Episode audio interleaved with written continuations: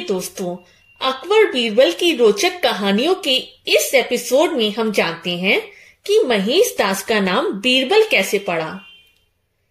महेश दास अपनी पढ़ाई पूरी कर चुकने के बाद नौकरी की तलाश कर रहे थे। तब उन्हें बादशाह अकबर की याद आई, जिनसे वहाँ एक वर्ष पहले मिले थे। उन्होंने जाकर उनसे मिलने का निश्चय किया। उन्होंने अपने साथ कुछ धन रखा और बादशाह द्वारा दी गई अंगूठी भी रख ली। अपनी माँ के चरण छूने के बाद वह भारत की नई राजधानी फतेहपुर सीकरी की ओर चल पड़े। महेश दास राजमहल की लाल दीवारों की तरफ़ आगे बढ़ रहे थे। वहाँ के चकाचौंध भरे नजारे उन्हें लुभा रहे थे। महल के भारी भरकम दरवाजों पर पहरेदार खड़े हुए थे।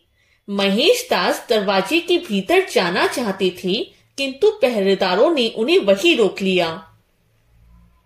क्या तुम्हें मालूम नहीं है कि तुम कहाँ जा रहे हो? एक पहरेदार ने पूछा। महेश दास ने उत्तर दिया हाँ जनाब, मैं बादशाह से ही मिलने आया हूँ। और बादशाह तुम्हारा इंतज़ार कर रहे हैं, है कि नहीं?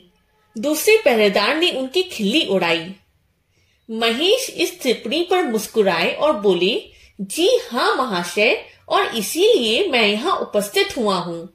पहरेदार बहुत क्रोधित हुआ और चिल्ला कर बोला, कोई ऐरा गहरा जाकर बादशाह से नहीं मिल सकता। यहाँ से चले जाओ, अन्यथा मैं तुम्हारी गर्दन काट दूँगा। महेश दास मानने को तैयार नहीं थे। उन्होंने पहरेदार को अकबर की अंगूठी दिखाई। साम्राज्य में रहने वाला प्रत्येक व्यक्ति उस शाही अंगूठी को पहचानता था। अंगूठी देखकर पहरेदार कुछ नहीं बोला, बल्कि उसने महेश को न चाहते हुए भी अंदर जाने दिया। जाते जाते पहरेदार ने कुछ सोचकर महेश से कहा, मैं तुम्हें एक शर्त पर अंदर जाने दूँगा। बादशाह जो कुछ भी तुम्हें देंगे, उसका आधा तो मुझे दे दोगे। महेश राज़ी हो गए और पहरेदार ने उन्हें अंदर जाने दिया। महेश दास अंदर गए और बादशाह के सामने दनवट लेट गए। अकबर ने मुस्कुराते हुए पूछा, नवयुवक, तुम क्या चाहते हो? महेश उठकर खड़े हुए और बोले, महाराज, मैं यहाँ आपकी आज्ञा से ही आया हूँ और अंगूठी दिखाई। अकबर ने अंगूठी पहचान ली और कहा, तुम्हारा स्वागत है नवयुवक अब बताओ, तुम्हारी सबसे बड़ी इच्छा क्या है?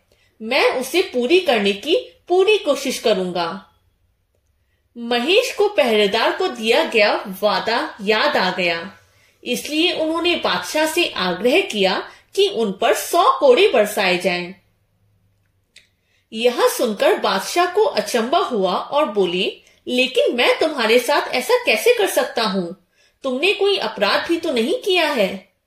महेश ने कहा, महाराज, कृपा, कृपया आप मेरी सबसे बड़ी इच्छा पूरी करने के अपने वायदे से पीछे ना हटें।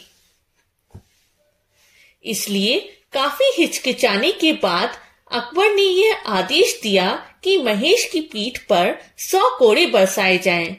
सभी लोग आँखें फाड़कर देख रहे थे कि महेश बगैर कुछ कहे एक एक कोड़े को बर्दाश्त कर रहे थे। पचासवा कोड़ा पड़ते ही वे एकाएक चिल्ला पड़े। अब रुको।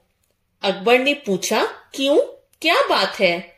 महेश बोले, महाराज, मैं जब यहाँ आ रहा था, तब बाहर पहरेदार ने मुझे महल में जाने की तब तक इजाज़त नहीं दी जब तक मैंने उसे यह वादा नहीं कर दिया कि मुझे जो कुछ बादशाह से मिलेगा, उसका आधा मैं उसे दूँगा।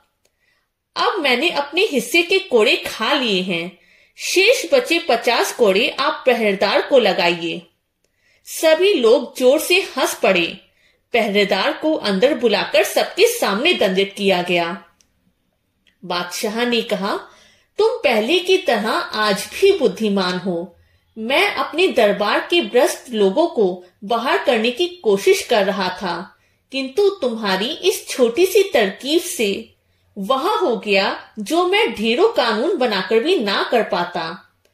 आज के बाद तुम्हारी बुद्धिमानी के लिए तुम्हें बीरबल कहकर पुकारा जाएगा और तुम्हारी जगह मेरे बगल में मेरे सलाहकार के रूप में होगी। इस प्रकार महेश दास का नाम बीरबल पड़ा।